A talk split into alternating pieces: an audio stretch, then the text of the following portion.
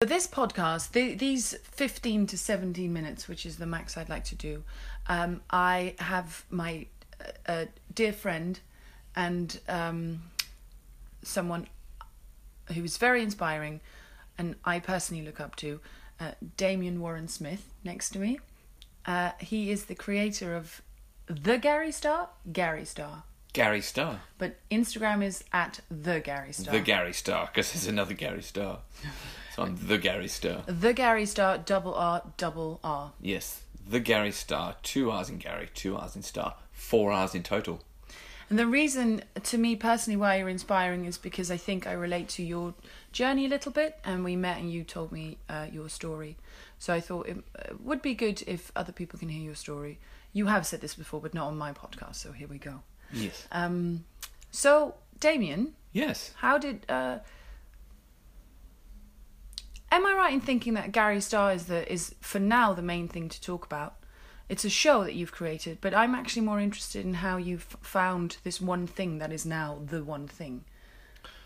Because I Um, think, am I right in thinking that early 2017 or late 2016, even uh, the world, no, late 2017, the world was very different for you, Yeah, yeah, totally. which is just a year ago. Yeah, so I, I think so. The character Gary Starr started to emerge in a, a clown troupe I was part of called the Plague of Idiots, which I actually started with some fellow graduates from Gaulier.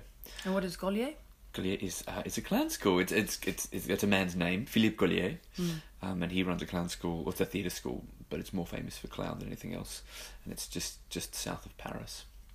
Um, And sorry, how long were you there for? I did two terms, so I've done. I, I went straight there and did the first term of the second year, which was the clown module, as well as uh, le jeu, which is the first, mm, you know, sort of section of the first year. Then I went away for a year and came back and completed the first term of the first year. Not not the normal way of doing things. But I'm sorry to already interrupt because that's like poof out of nowhere. You go to clown school Gaulier, which is a renowned uh, school for acting and also clown. But before that, you had a journey already of performing. I was an actor, yeah. So I Yeah. worked as an actor for about 10, 10, 11 years before I went there. So I trained, you know, in a tradi- traditional drama school in Australia.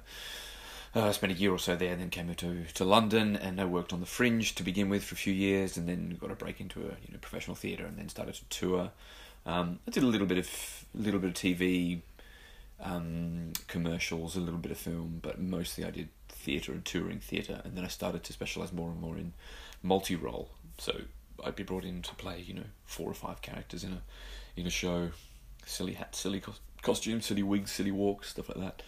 Um, and then uh, and then that's when I discovered that I had a flair for comedy. But the thing that really um, that I well, I think I, I stumbled pos- upon clown, not really realizing before that this was a a, a theatrical thing, um, and uh, and then found it really challenging, and so followed that. I was like, okay, this is interesting. So I sort of gave up acting, I guess, to go to clown school. When you say um, you felt your well, a bit, I don't know actually what you said, but ability to comedy, and then you skipped to the word clown. Is there a difference to you, or what is what is clown to you? What does it mean? Well, I think I was talking. I think I, what I mean by that is comedic acting. Like I was doing plays, comedy plays, where there's quite clearly a fourth wall, um, where you're given a script and you and you learn the lines and you and you try and be funny. Whereas clown was this whole new world to me, where there's there's no fourth wall, and the clown is like a big kid on the stage, and just it- more than anything, it was about listening. I still remember back when I was at drama school, one of my teachers saying to me, "You need to work on your listening skills as an actor." like listening to the other actor. Like I didn't know what he meant. It's like, but I'm hearing everything they're saying. And then the two worlds where listening is is right at the forefront of what you do is improv and clown.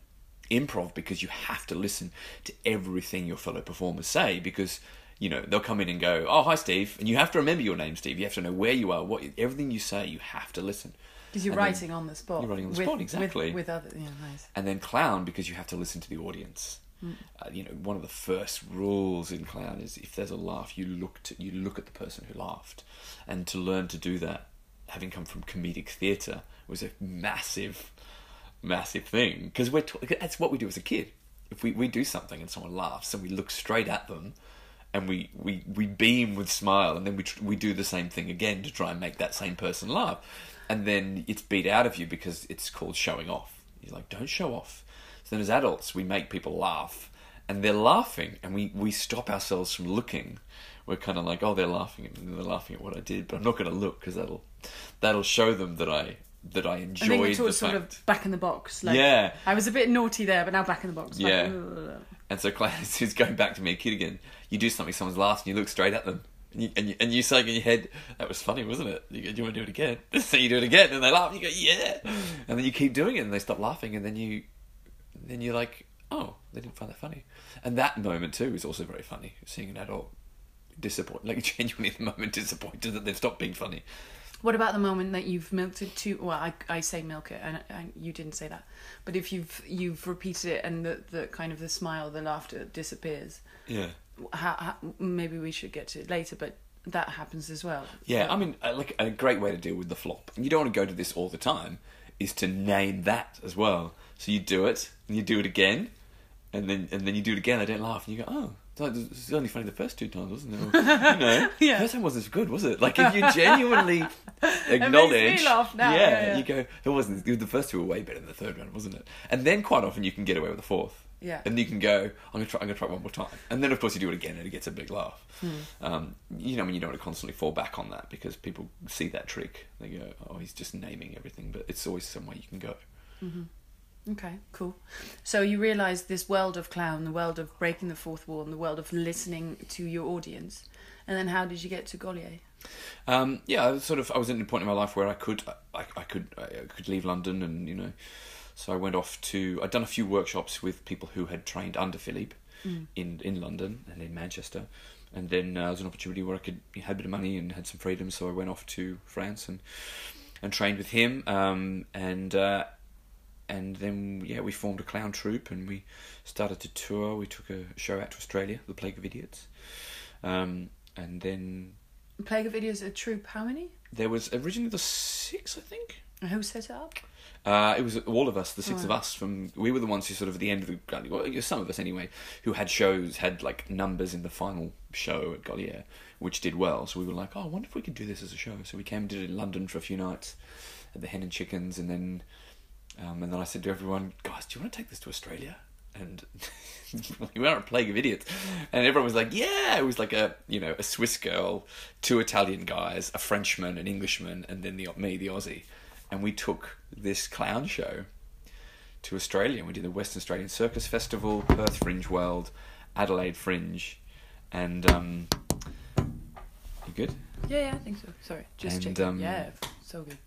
And uh, and it went really well. And then the Gilded Balloon were out there. Karen Koren from the Gilded Balloon, which is an Edinburgh venue, and she said, "Come and bring it to Edinburgh." So I said to the idiots, "Do you want to do it to Edinburgh?" And they were like, "Yeah." Because we weren't making any money. You can't traveling internationally. Uh, in Edinburgh. Yeah, so That we was your went to first time? Yeah. So we did Edinburgh there. We did Edinburgh for two years in a row. So which year was that? That was 2015, I guess. Mm, okay. And then again 2016. Also with a new show which was called Waltzing Matilda, which was just me Mm-hmm. and Lulu from Plague of Idiots. And we did a kids show that year as well, which was too much. We did three shows Mm. most days. Um, So, okay, so you got your experience with um, creating a clown show, obviously with others. You got your experience with going to Edinburgh with your your own show, and you had your experience with taking a show even overseas somewhere else. Yeah. That's that's a nice um, nice experience. Mm. And, and I think, look, I mean, there's a lot of ways to go about this kind of stuff, but for me, it would never have happened if I'd if I'd sat down and crunched the numbers, and it never would have happened if I'd put some forethought into it. Hmm. But the fact that I just went, guys, let's do this, and hmm. everyone said, yeah, let's do it, and we all lost a lot of money, but we had a wonderful time. It's a foundation, isn't it? Yeah, and it's, I mean, for me anyway, it was the launchpad into. Not only did the character Gary Starr come from that, but it gave me the access to this to this whole world of the fringe circuit. So it wasn't scary then because I'd been there and I'd done a show. Yeah. So when it was the thought of taking a solo show to Australia, it didn't seem like a stretch. And so the Gary Starr um, character was already part of this Plague of Idiots. Yeah, he became. So it started off as his name was Monsieur Loyal, and I was this sort of you know English toff, and I wore a, a, a three piece suit, you know, and this was the character. And, and and then we worked with the director who actually directed my two solo shows, Cal McChrystal, on um, on Plague of Idiots, just How, for a few though? days. How? Because that sounds really casual and stuff, but how does how does a Um, director like Cal McChrystal So we'd done Australia. We'd done that little London run, and we did three festivals in Australia. And then we sat down with the idiots, and we said, "Okay, do we want to do Edinburgh?" Being fully aware that we're going to lose more money, and if we if we all want to do it, what do we want to do differently? And we all agreed that we wanted to work with a director. And so we said, okay, who's who's the best director that we can think of for clown? And we will Cal McChrystal because he's incredible. He's one of the best directors in the world for clown. So I sent him an email. You know, I think I sent him some clips as well, and I said, "This is who we are," because he'd also trained with Philippe Gaulier. And uh, I said, "Will you?" I didn't ask him to direct. I said, "Will you work with us for a few days?" And he said, "Yes." So you know, we paid him obviously, and we got together and we showed him what we had because we already had a show, and he he just he, first of all he came in, he changed all our costumes. He's like, okay, this these costumes you've got they make sense to to Gaulier people, but like for example, Richard was a Boy Scout. He said, you come out on stage as a Boy Scout and then you don't act like a Boy Scout. We're like, why is he not acting like a Boy Scout? Mm. So he's the one who said, I just want you to wear what you consider to be your best. And so we all sort of suited up in these these sort of you know highbrow outfits, but all completely mismatching highbrow outfits, and it worked all of a sudden because people saw that we were A play trying, yeah, trying to present something which was very highbrow, but we were very low intelligence. So all of a sudden that made sense. Um, and then he restructured the scenes. He he, he ordered the show. He's very good at at um, putting a bunch of scenes in order to create a show because he directs circus too, like Giffords Circus. So he'll get all the different acts who have already got acts, and he'll go, "This needs to go there. This goes there. Here, put a song there. Put that there. Put that there." And it just goes bang. So he really tightened the show up for Edinburgh, and then we got some great reviews in Edinburgh um, off the back of that. I'm really sorry. This is the second year, third year in Edinburgh. Second year. This was the first time, Oh, the first Yeah. time already. Okay. Yeah. Wow. Okay. yeah. And then when we went we went back the second year as well with a couple of new shows too. And also with Cal. Uh, we didn't work with him again because it was the same show but slightly tweaked. And you you had kind of you you you gained from him what you needed. Yeah, yeah. Yeah, I mean, it, it's always been it would have been beneficial to have him along again. But uh, I think it was a mistake going back a second year with a, like almost the same show because we didn't we didn't take a step up. We were thinking that we kind of you know would have got an audience from the first one and then that would have grown for the next year, but it didn't because we were bringing back the same kind of show. You've got to go back to something completely new. Um, so it was it was okay. I mean, we didn't, you know, I mean, we have we still averaged like fifty people a night, which is incredible for Edinburgh, Yeah. especially when we didn't spend anything on marketing. Like we had no posters or Mm. anything like that. And uh, yeah. Anyway, so what what then was the um, jump to saying goodbye to the Plague of Idiots? Does it still exist? Yeah, I mean, we still we still talk about doing a show, but the I mean, I can't at the moment because Gary's really taken off, and so that's taken up all my time. So Um, how did how did that jump go? Um, so I moved to Berlin because I realised that I wanted to make work more than. I actually moved to Berlin after the first Plague of Idiots show, Mm. so 2016, I guess, um, and lived there for a while because I wanted to start creating my own work more. Um, and yeah, I just did a bit of improv and did um, and started to develop Gary as a solo character, and I built up probably about 30, 40 minutes of material. So I was there for 18 months, and then I came back to London and wrote to Cal again and said, Look, I'm going to do a solo show now. Do you want to work with me? And he said, Yes. So we worked together for a full week this time, and we created Gary Starr Performs Everything.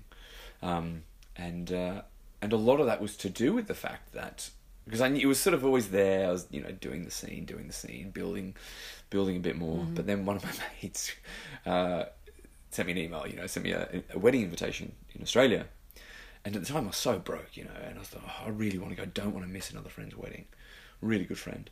And then I looked when the Adelaide Fringe was on. I was like, oh, this is perfect. I can do two weeks of Adelaide, go straight to my mate's wedding, and then come back to the UK. So I can justify, you know, going that going for two weeks um, for this. And so that was when I said to Cal, let's make a show. And Um, yeah. She's thinking, just so you know, just so people um, listening at home, I had a really the good silence question. is, is Robin thinking. Gary Starr, when you say uh, Gary, yeah, you said Gary Starr performs everything was created for that, but um, because uh, for the people who haven't seen Gary Starr performs everything, Gary Starr is an actor. The The show is a is a masterclass on on acting. Acting has died, and he's bringing back it back to life. Yeah, theatre, I guess. theatre. Theatre, sorry, yeah. okay, theatre. So it's fourteen disciplines, fourteen different Yeah, takes 14 on- genres in less than 60 minutes. Yes, uh, from a character that um, believes he he is the best in everything and, and knows it and can help people. Yeah, he's he's slightly misguided Uh, disgraced Shakespearean actor, I say, and the, the, the backstory is that he gets kicked out of the Royal Shakespeare Company and uh, decides that the arts are going to die without him. So he mounts his own show in which he performs every single genre of theatre in under an hour in order to save the performing 14. arts from inevitable extinction. And you know, there's some there's some really obvious ones you do classical and um, uh, like melodrama, and but then he also does things like butoh, which is a Japanese dance theatre. So there's a few you know weird ones in there as well. Yeah. No, it's well, yeah. Uh, for the ones in Australia, it's uh, they're lucky that they can go and see it now in 2019, because it's mm. not it's not in the planning for the UK. Um, I haven't got any more dates booked for the first show because I'm going to come back and do the new show, mm. which I've just developed and just previewed here in, in London and which will premiere at the Adelaide Fringe Festival on the 15th of February. Which is similar to the first one. Gary Starr performs everything. Yeah, same guy. Yeah, and the same, same, you know, previewed. In fact, it's almost identical. I created it in December with Cal, previewed in December, two shows, was last time I did three shows. And then it premiered at the Adelaide Fringe before doing a, a run at the Melbourne Comedy Festival, and that's essentially what I'm doing with this one, the new show. So you did, and then you did Australia and uh, it went so. And you went straight to Edinburgh then, or did you have? Yeah, you have pre-shows. Yeah, I came back and I did Brighton Fringe, Manchester Fringe, and Buxton Fringe, and, and you won prizes. I did win prizes. I think in all of them. No, Buxton. I was nominated for a prize. That still it helps. Yeah, but I got the comedy award in Manchester. I got nominated for the comedy award in Brighton, but one different award, the Other Place award. So, first show is touring Australia now and premiering the second show. Second show is going to Edinburgh. This might sound more provocative or challenging than I mean it, but when you say you took the second Plague of Idiots to Edinburgh, and that might have been a mistake because it wasn't as different. How is this second show, Gary Starr, different from the first one you you did in 2018 in Edinburgh? Well, I mean, it's a completely different show. Yeah, it's like a, it's a different premise. It's it's the same guy, but he's look. There's there's a similar feel to it in that he's doing lots of scenes but he's got a different reason for doing it.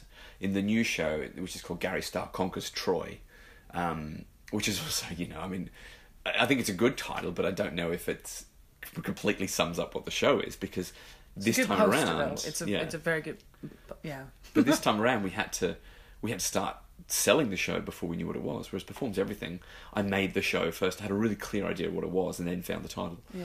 Whereas this one, we were like, okay, what are we going to do for the next show? And I was like, well, maybe something to do with Greek mythology. Okay, what sounds like a good type, the title I came up with Conquers Troy.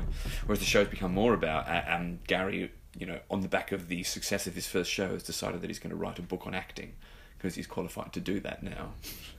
um, and so the new show is him, uh, you know, launching his new book on acting, but it's heavily influenced by Greek mythology um, with a at the moment anyway, a, um, a final scene which really explains Troy. Like it's like why is it about Troy?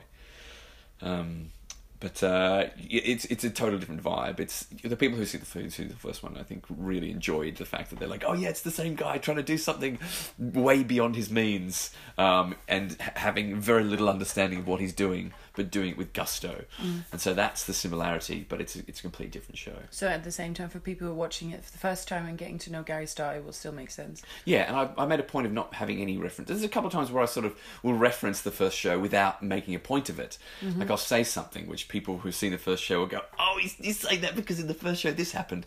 So it'll get you know, it may get a laugh or not, but the people who who haven't seen the first show won't feel like they're missing out. They may be mm. like, "Oh, that was a bigger laugh than I thought. I wonder why that was funny."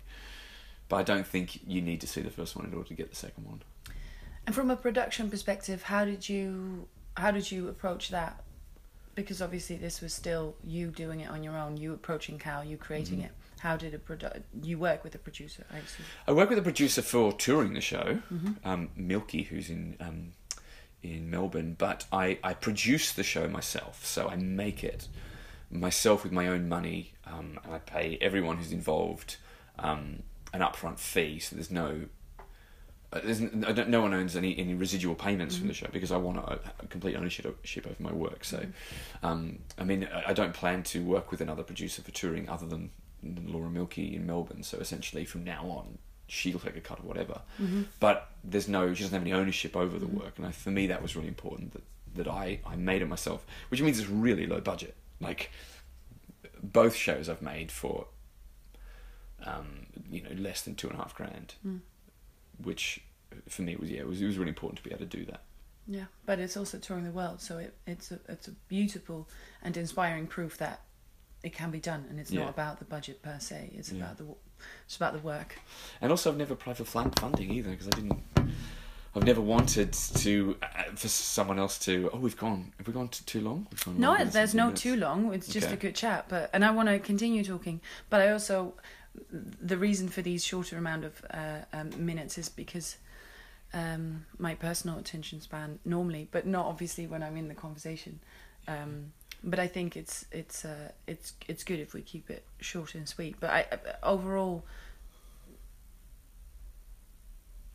You you did it and you did it yourself and it's it's um it's kind of bulletproof because it's it's it's clear and it's a it's a wonderful character it's a it's a gorgeous show and it's and you're you're doing it and it's it's really really great to see um that happening from from years and years of of I don't know if ser- that's not your word, but searching or trying, which I recognize maybe a lot of if if it's performance or not, it's creating, isn't it? Yeah. So it's it's it is really really good to see something Mm. Click in. It's funny because I, I mean, I always, I always knew that I'd have a solo show at some point, even from way back when I was in drama school. But my idea of what it would be was very different. Mm. But it doesn't feel like I was ever really searching or trying to find it. I was just No. kind of waiting. Like I knew it would happen, and I just kept following the things that enjoyed me and challenged me, which were quite often one and the same. Um, and it and it emerged, and I trust that.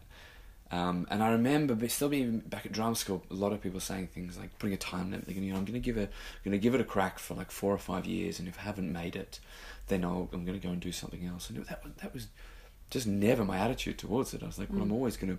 Back then, I said act, but what I meant was perform. Or, you know, and then I just kept questioning. I always asked myself the question, even when I was like working as an actor before I moved into clown, when I took any job, would I do this job if if I wasn't getting paid? And if the answer was no, then I wouldn't do the job mm-hmm. because if I if I was doing anything to make money, then I, I would be doing anything but acting. Like mm-hmm. if you want to do a job to make money, go and do something that mm-hmm. that is secure and safe. Get a degree. But if you're if you're going to chase a dream and a passion, then the moment you start to make a living from it, you're going to start to compromise. Um, unless it's something that you completely made yourself, or if you're pl- or yeah. adore and love and Adore and still love, get yeah, inspired by. It. Okay, I think that's a nice one to uh, end, end on. Yes, yes, and well, and lastly, uh, third show. I think there's three in Gary. Yeah, I mean, I'm already starting to have ideas for other characters and talking about collaborating with other people as well with bits and pieces. Yeah, I think I think there's a, I think there's a web series in it. I think it's got a fly on the wall mockumentary of Gary, you know, trying to succeed but Hmm. but failing.